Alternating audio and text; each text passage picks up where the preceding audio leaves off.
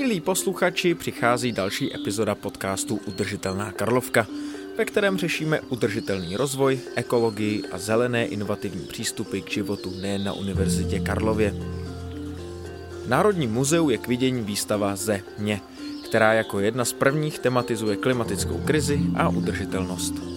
Jakou roli by měly plnit muzea v komunikaci klimatických výzev? Jak se udržitelnost vystavuje v zahraničí? A jak se vyrábí plně recyklovaná expozice?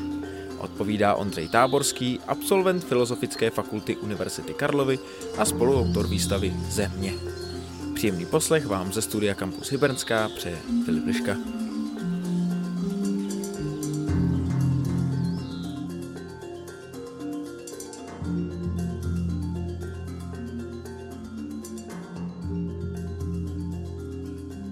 Doktor Ondřej Táborský, historik a jeden z autorů výstavy Národního muzea Země. Dobrý den, pane doktore. Dobrý den, děkuji za pozvání.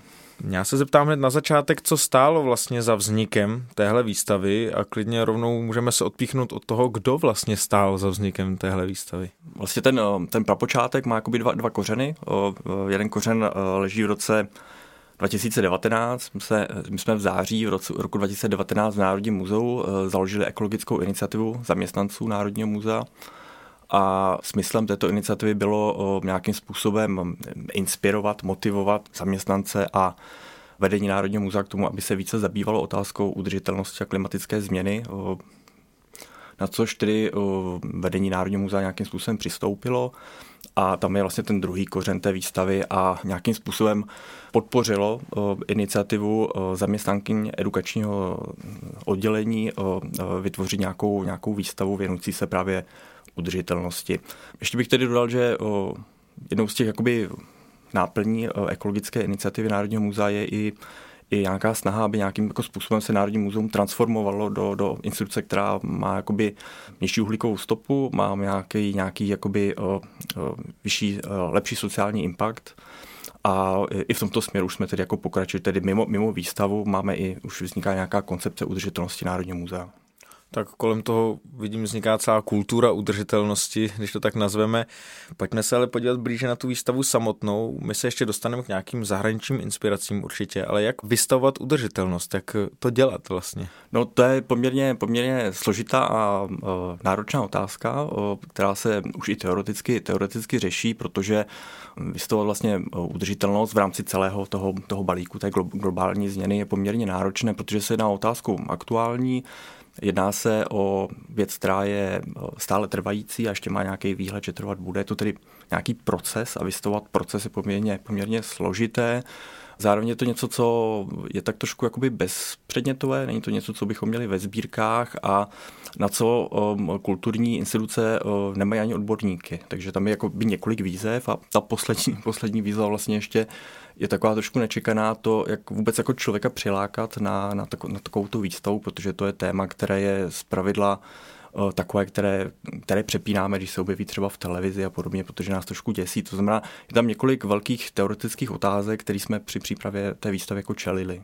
No, otázka nějakého klimatického žalu, k tomu se možná také ještě dobereme, ale já bych e, zůstal u toho, jak jste říkal, že to je bezpředmětové, že člověk nemůže sáhnout těch rozsáhlých sbírek Národního muzea, v případě jiného muzea, ale vy jste zvolili takový originální koncept, kdy tam vlastně člověk prochází mezi jednotlivými ostrovy, tématickými ostrovy, tak jak jste dospěli právě k tomhle konceptu téhle vlastně jako volné prohlídky, volného plutí mezi jednotlivými tématickými ostrovy? No, my když jsme, eh, když jsme se jako tým, protože třeba říct, že výstava země je, je, je týmová práce, eh, dělali pět autorů a autorek, eh, kromě mě ještě František Timmer, Jiří Frank, Johanka Stejskalová a Barbara Hoduláková tak my jsme se rozhodli, že se podíváme po zahraničí, jakým způsobem k tomu přistupují vlastně kolegové v zahraničí a zároveň tím, že ten podnět zešel z edukačního oddělení, takže se pokusíme držet nějaké takové té edukativní,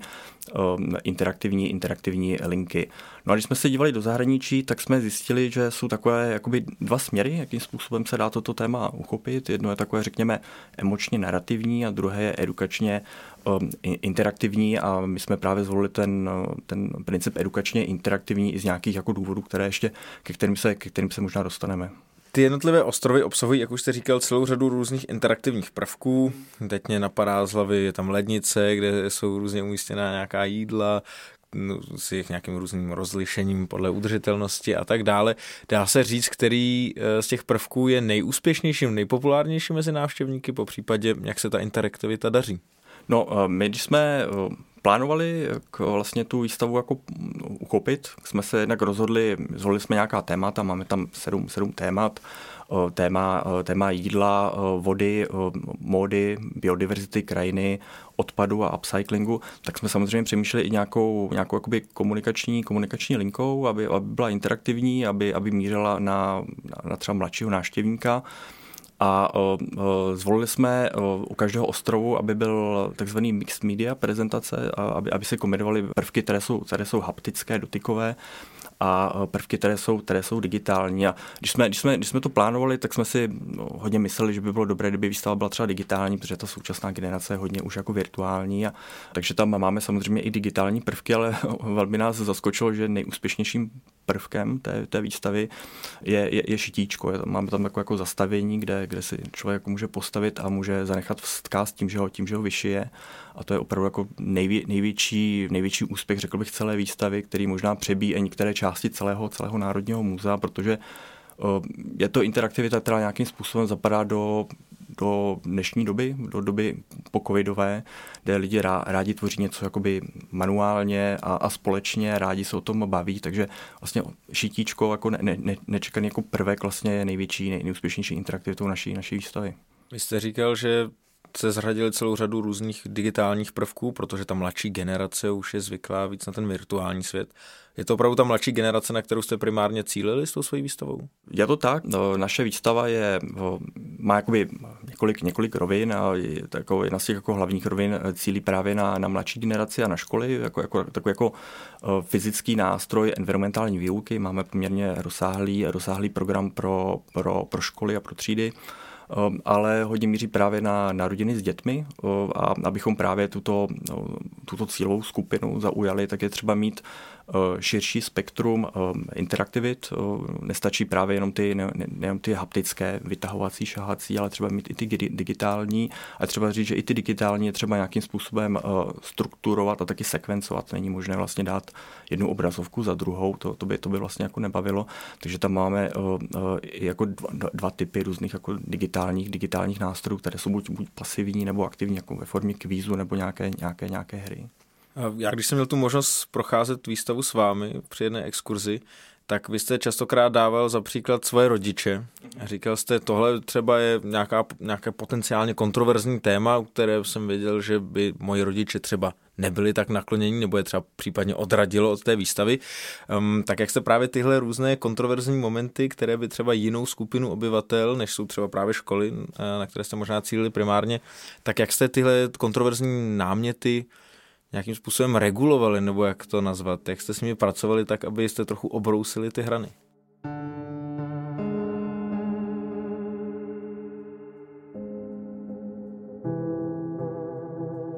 My jsme, my jsme na toto téma narazili.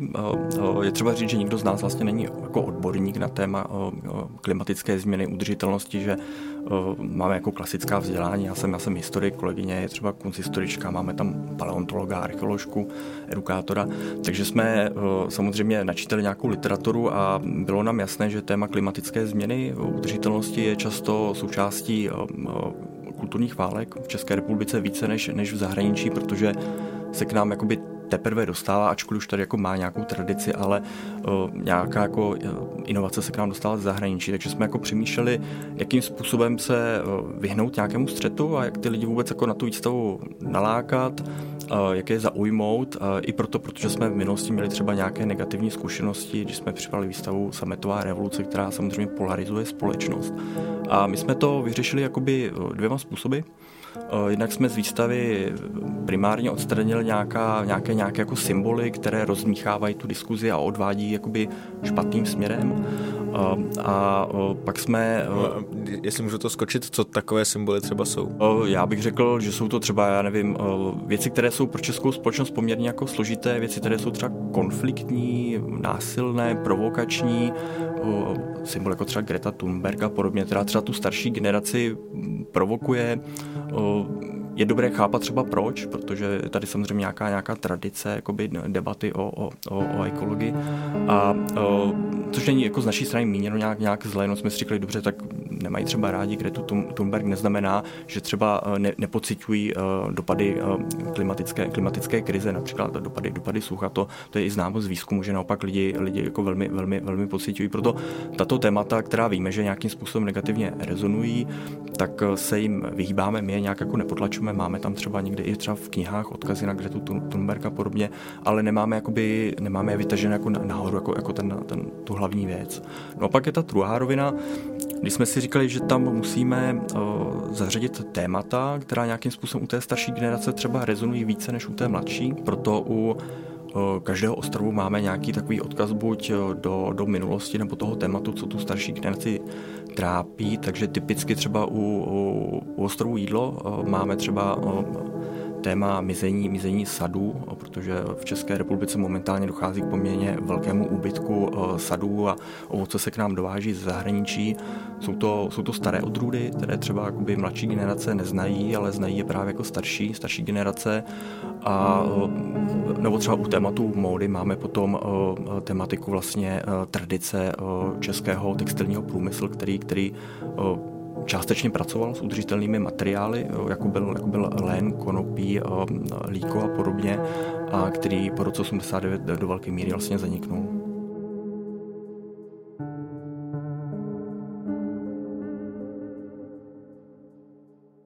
Nejenom, že ta výstava je interaktivní, ale ona do značné míry aktivizuje návštěvníky. To byl jeden z prvků, který mě osobně nejvíc zaujal, že vlastně vy dáváte takové výzvy svým návštěvníkům na konci nebo respektive v průběhu té výstavy. Ke každému k tomu ostrovu je vlastně nějaká výzva, kterou ten návštěvník může přijmout a po následující měsíc nebo týden, jestli se nepletu, může plnit. Jo, ať je to jíst méně masa, nebo vy mě určitě doplníte celou řadu dalších závazků. Jak jste eh, přemýšleli právě o tom, o téhle aktivizaci těch návštěvníků?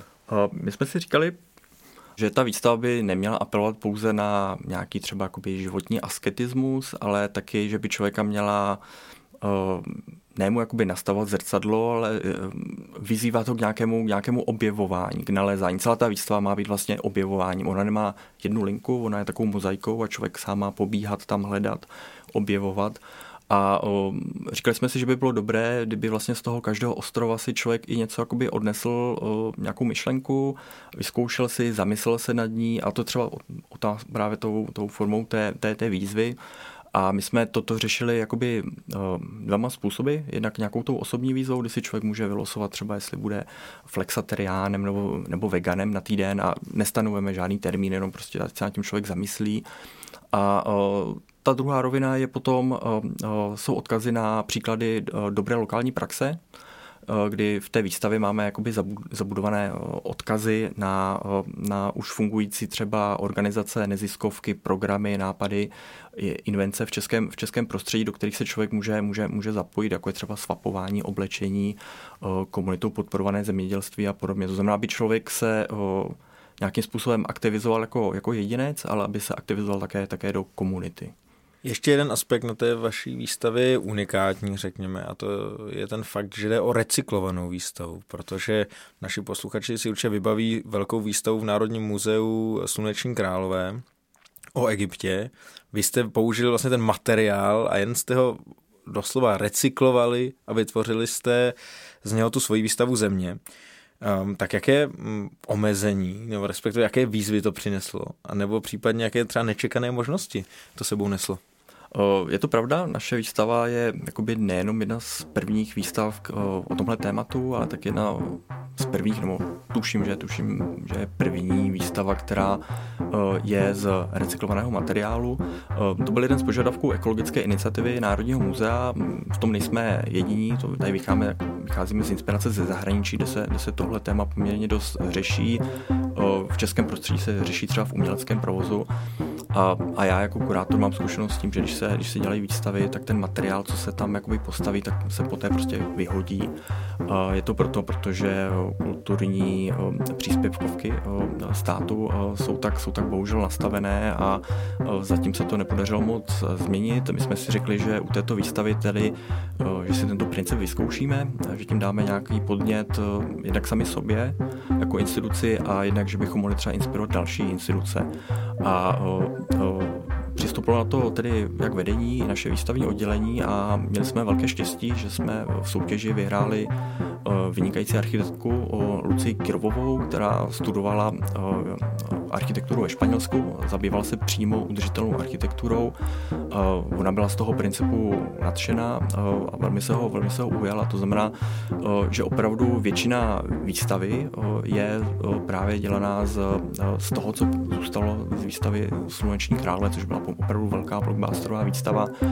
Pouze některé menší části, které nebylo možno použít, tak jsme, tak jsme, tak jsme buď koupili nebo použili z jiné, z jiné výstavy. Ale v, tom, v tomto je to opravdu unikátní a uh, bychom byli velmi rádi, kdyby to právě inspirovalo další muzejní instituce a myslím si, že i bude, protože v současné době jsou poměrně velké problémy právě s nedostatkem materiálu v Evropě. Tak posuneme se od výstavy Země, kterou můžete eh, navštívit ještě do konce roku a pravděpodobně výstava bude prodloužená. Výstava bude pravděpodobně prodloužená, protože má poměrně velký úspěch nejenom u návštěvníků, ale u škol a školy si žádají, takže bude pravděpodobně prodloužená někdy do, do, do květa nebo do června.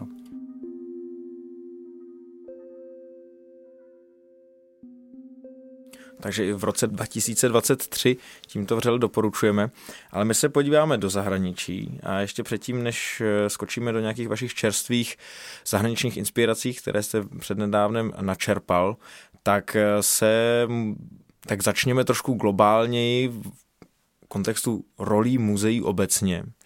Hm, jakou roli právě hrají muzea v komunikaci klimatických výzev? Poměrně eh, zásadní. Muzea jsou naprosto unikátní prostor. Já bych řekl, že jeden jako z nejzásadnějších. Eh, je to proto, protože na světě je eh, zhruba 100 tisíc muzejních institucí, které ročně navštíví zhruba 2 miliardy lidí, což je jako jedna čtvrtina populace dneska. A jsou důležitá proto, protože je to jeden z posledních prostorů, kde se lidé setkávají v prostoru a čase. My dneska jako jsme jako společnost, která je výrazně, výrazně virtuální, klesá návštěvnost, návštěvnost kin, zanikly třeba mnohé jako hudební, hudební kluby, zanikají spolky na vesnici, na ves, ve městech, ale muzea jsou, jsou místa, kterým neustále roste návštěvnost, teda z výjimkou teda teďka toho covidu, kde samozřejmě díky turistice poklesla návštěvnost, ale jsou právě jedním z mála míst, kde se lidé ještě potkávají. Jsou tedy jakoby unikátní příležitost pro, pro nějaký dialog, čehož si jsou vědomi jak ta muzea, tak právě i jednotlivé vlády, vlády a organizace. Tomhle jsou muzea pro unikátní. Jaké přístupy při vystování klimatické krize mm, nalezneme v zahraničí? Vy už jste mluvil o tom na začátku, že nějaký ten edukativní proud, nějaký více ten emocionální proud, mm-hmm. tak eh, jak se tohle rozlišuje, jak se po případě ty proudy doplňují a případně jestli byste mohl dát nějaké příklady?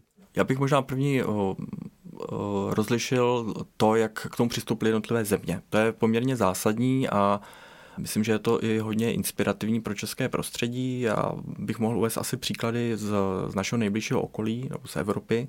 Jsou různé přístupy, které vychází z toho, jak má daná země nastavenou jakoby kulturní krajinu nebo nějakou jako muzejní, muzejní tradici.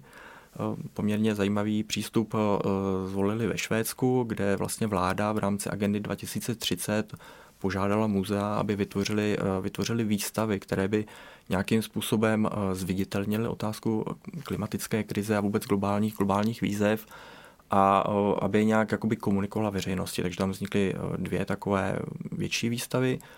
A jiný přístup zvolilo Rakousko, které vytvořilo strategii 17x17, kdy prezentovalo na 17 místech po celém Rakousku 17 cílů eh, udržitelnosti OSN. To znamená, tam ten, eh, tam ten eh, podnět vycházel z místního, místní organizace ICOM, místní organizace jako muzeí, a z ministerstva, ministerstva kultury. Nevycházel tedy přímo jako od vlády, ale přímo od, od jednotlivých složek. Odlišný přístup zvolili třeba ve Švýcarsku, kde to vychází tím, že je to vlastně konfederace, kde to vychází spíše od samozpráv, od kantonů a má to velmi silný edukativní podtext, protože tam je, tam je muzejnictví hodně napojeno na, na, na školství, to znamená, tam se ta uh, muzea snaží víc vstříct uh, edukační, edukační síti a vytváří tedy uh, výstavy tak, aby, aby mohly spolupracovat se školami. No a naprosto specifický přístup má, má Německo, které kombinuje několik různých přístupů. Eh, jednak je tam ten eh, vycházející z, z, muzejního, z muzejního spolku, který je poměrně, poměrně vlivný. Ten má vlastní pravidla pro otázky udržitelnosti, dělá workshopy, eh, zároveň dělá, dělá konference a podněcuje, podněcuje výstavy. Pak je tam inspirace daná, daná samozřejmě vládou a ministerstvem kultury. A v neposlední řadě, a to je velmi, velmi důležité, jsou to samotné výzkumné instituty, jako je Max Planck Institut, Leibniz Institut a, a, a další. To, to znamená, je tam jako nějaká vícevrstevnatost, díky tomu, díky tomu je to odlišné. A ještě je Německo specifické v tom, že tam dokonce vzniklo i jakoby soukromé, soukromé uh, muzeum uh, klimatické krize. No a jako takový kontrast bych pak uvedl střední a východní Evropu, uh, tedy nás a, nás a Polsko kdy v České republice bohužel stát ani ministerstvo kultury žádným způsobem nereaguje na globální výzvy ačkoliv máme vynikající eh, strategii 2030 vypracovanou ministerstvem životního prostředí, tak eh, ze strany ministerstva kultury ani samozpráv nic takového nevzešlo. Eh, vzešlo to tady ze spodu. V roce 2019 se utvořily klimatické skupiny v některých kulturních institucích, ať už je to ekologická iniciativa Národního muzea, klimatická um, skupina v, v Národním filmovém archivu, která je asi, asi nejdále. V knihovnách je celá vlastně síť uh, klimatických skupin. Uh, to znamená, jde to, jde to ze spoda a nejlépe se to uchytilo tam, kde to mělo nějakou podporu, podporu managementu. V Polsku je to velmi podobné, tam vznikla iniciativa Kultura dla klimatu, zase to propuje, řekněme, takovou tu mladší generaci, která pracuje v jednotlivých kulturních institucích a tam to má ještě velkou podporu, podporu samozprávy, především ve městě, ve městě jako Varšavě. To znamená, to, jak vystovat klimatickou krizi a globální výzvy, vychází taky z té, z té vlastně z těch možností a podmínek, které, které, které máte. To jsme prošli takhle pěkně křížem krážem skoro celou Evropu, ale mohl byste přece jenom ještě vypíchnout pár nějakých zajímavých projektů nebo zajímavých muzeí eh, jako takový příklad? Já bych jako vypíchl asi dva směry, které jsou, které jsou které jako no, z mého pohledu velmi podnětné. Jednak je to směr, který bych nazval jako narrativně emoční a druhý, který je, řekněme, edukativně interaktivní. Ten o, narrativně emoční se rozvíjí hodně ve Skandinávii. O, já jsem tam viděl dvě výstavy. Jedna se jmenovala Human Nature, vznikla v etnografickém muzeu, o, tuším, že původně v Jeteborku, pak putuje. Já jsem ji e, zastil zrovna ve, ve Stockholmu, kde jsem měl možnost mluvit s jednou z autorek té výstavy. A to je výstava, která nějakým způsobem o, pracuje s otázkou, o, s otázkou lidských návyků, emocí, klimatického žalu a snaží se člověk jakoby vtáhnout, eh, jak skrze, skrze různá videa, tak i skrze různé, různé instalace a snaží se mu klást eh, otázky, zda třeba neprodukuje zbytečně moc odpadu a zároveň mu představuje i eh, poměrně, poměrně náročné otázky, o, o, jak minulosti, o nějaké, nějaké udržitelnosti. Představuje, že třeba o, mimo evropské národy, že máme často jako představu, že byly, že byly třeba civilizačně zaostalé, ale oni měli poměrně unikátní ekonomické modely, které bychom mohli dále, dále, dále rozvíjet. Druhá taková výstava je výstava The Arctic, která vznikla od Nordiska muzet a ta je unikátní v tom, že se věnuje záležitostem komunit, severských komunit a respektuje dopadu klimatické změny na tyto, tyto komunity, protože je známo, že klimatická, klimatická krize dopadá silněji právě na, na, na periférii než na centrum, protože v periférii máte nějaký pravidelný, tradiční, cyklický život, který právě ta klimatická krize, krize naruší.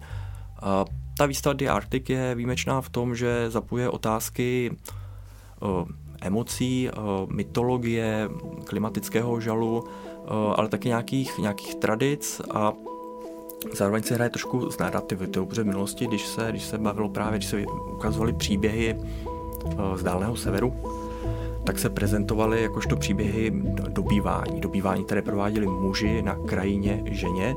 To je snaha vlastně tento princip obrátit a zapojit tam více otázku, otázku pečování, otázku, která je více jako komunitní a tím jakoby návštěvníky připravit na potřebu promýšlení nové, nového principu ekonomiky a uspořádání společnosti.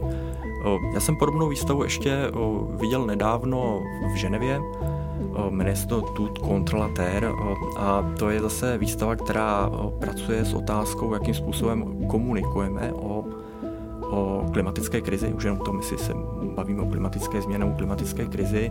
A na té výstavě je poměrně zajímavé to, že autoři autorky té výstavy se rozhodli, že když tu výstavu připravují, že ji budou připravovat, že budou připravovat kolektivně a že budou spolupracovat s lingvisty, sociologi, antropoložkami, aby vlastně dokázali uh, téma klimatické krize nějakým způsobem uh, šířeji zpřístupnit uh, návštěvníkům. To je tedy ten jeden směr, který je, řekněme, emočně, emočně narrativní, a ten druhý je, řekněme, edukační. To je, na tom je vlastně založena třeba naše výstava, ale na něm je založena třeba i výstava RDAM Limit, která vznikla v Bazileji momentálně, momentálně v Curychu, ale takový jako ideální příklad je muzejní instituce Futurium, které vzniklo v Berlíně, bylo iniciováno právě výzkumnými instituty eh, jako, jako eh, instituce, eh, která má prezentovat globální výzvy doby antropocénu.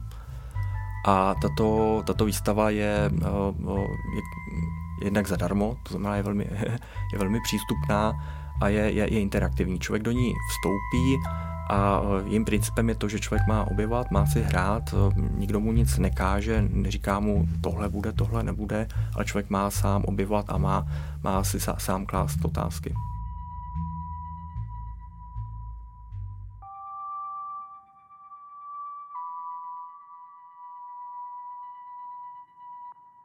Vy jste se ostatně ze Švýcarska přednedávnem vrátil z takového studijního výjezdu. A tak jak tenhle svůj výlet hodnotíte? Hodnotím ho poměrně kladně, protože jsem viděl poměrně široké spektrum výstav. Zároveň jsem měl možnost se bavit s jednotlivými autorkami výstav i edukátorkami, to je velmi důležité. Je velmi zajímavé, jak každá země k tomu přistupuje jiným způsobem. A u toho, u toho Švýcarska je poměrně zajímavé, že jakmile vznikne nějaká strategie, tak se do toho začnou zapojovat opravdu jako větší část těch institucí. A když jsem byl zrovna v Curychu, tak tam v danou dobu probíhaly asi čtyři, čtyři výstavy, které se týkaly právě klimatické krize. Byla to jednak výstava Erdam Limit, která interaktivní, je pro školy, je taky z recyklovaného materiálu, originálně ještě v tom, že z, z nalezeného materiálu. To, co kde vlastně autoři výstavy, autorky nalezli, tak to použili Eh, zároveň zde probíhala výstava v, v muzeu literatury, eh, v, eh, v místní knihovně a ještě umělecká výstava fotografie. To znamená, že ta strategie je působit na širší jako skupiny obyvatel, nezaměřovat se pouze na jedno spektrum, ale na více. A podobné je to jakoby i v ostatních kantonech, kde máte jakoby nějaký program, který je víceletý a kde je, kde je jakoby zase zapojeno více do institucí. Co bylo ale eh, poměrně, pro mě poměrně jakoby nečekaná zkušenost, eh, o které jsem jakoby tušil, že je, ale vlastně jsem ji neviděl. Já jsem při cestě naspět jsem se zastavil eh, ve dvou institucích, respektive ve třech. Jednak to byla Klima Arena v Zinzheimu, což je soukromá instituce založená majitelem fotbalového klubu, klubu Hoffenheim, zakladatele firmy SAP tak to je jedna ze dvou přímo institucí muzeí klimatické krize, která v Německu vznikla, druhý je Klimahaus v Bremerhaven. A, a to je poměrně zajímavé, protože je to přímo naproti stadionu fotbalovému a je to, je to interaktivní, je to, je to velké, má to obrovskou zahradu, celý to na rodiny s dětmi, ale z mého pohledu je to částečně trošku jako, jako greenwashing, že to jako na, na, na hraně. Eh, ta druhá instituce, která mě velmi zaujala, zaujala je eh, Science Centrum Experimenta, což je největší science centrum v Německu a jedno z největších science center jakoby eh, v Evropě vůbec. A to má jakoby dvě části. Jednak má, má výstavní prostor, kde je stála expozice a dočasná, dočasné výstavy.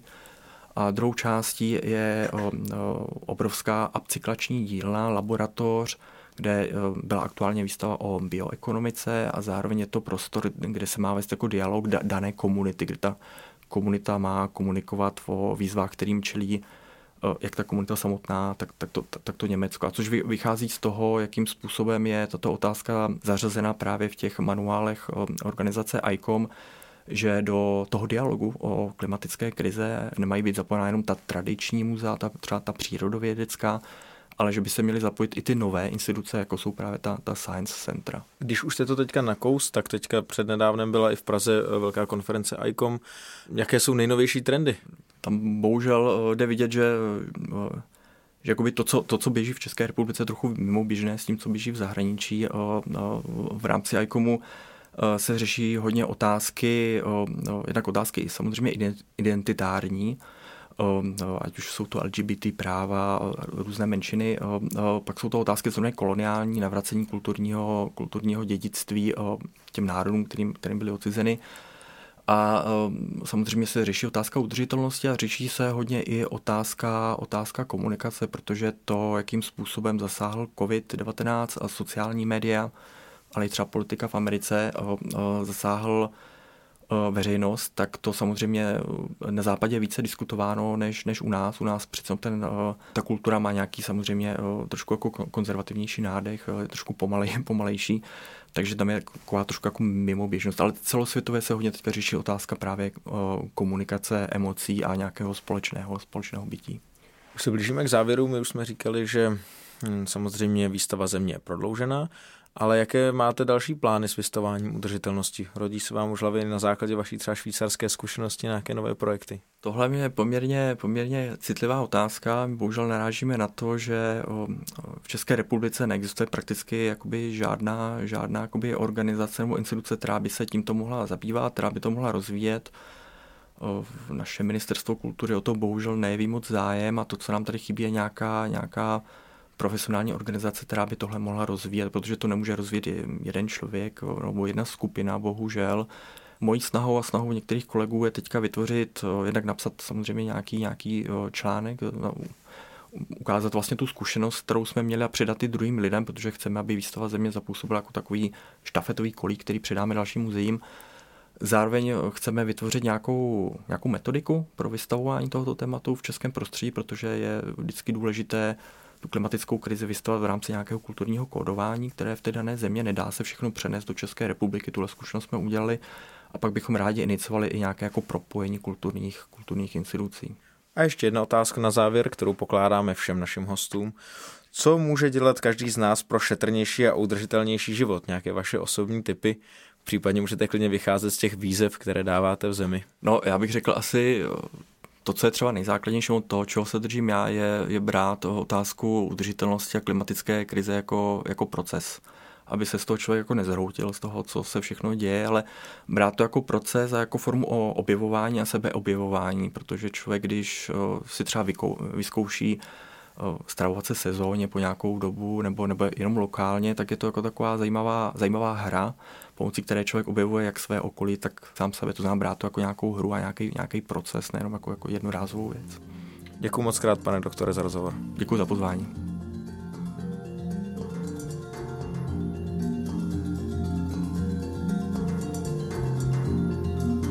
Z této epizody Udržitelné Karlovky je to pro teď vše. Prosinci, ještě před Vánoci, nabídneme další epizodu. Sledovat nás můžete ve svých podcastových aplikacích a spolu se sociálními sítěmi Univerzity Karlovy. Udržme si budoucnost, ne na univerzitě.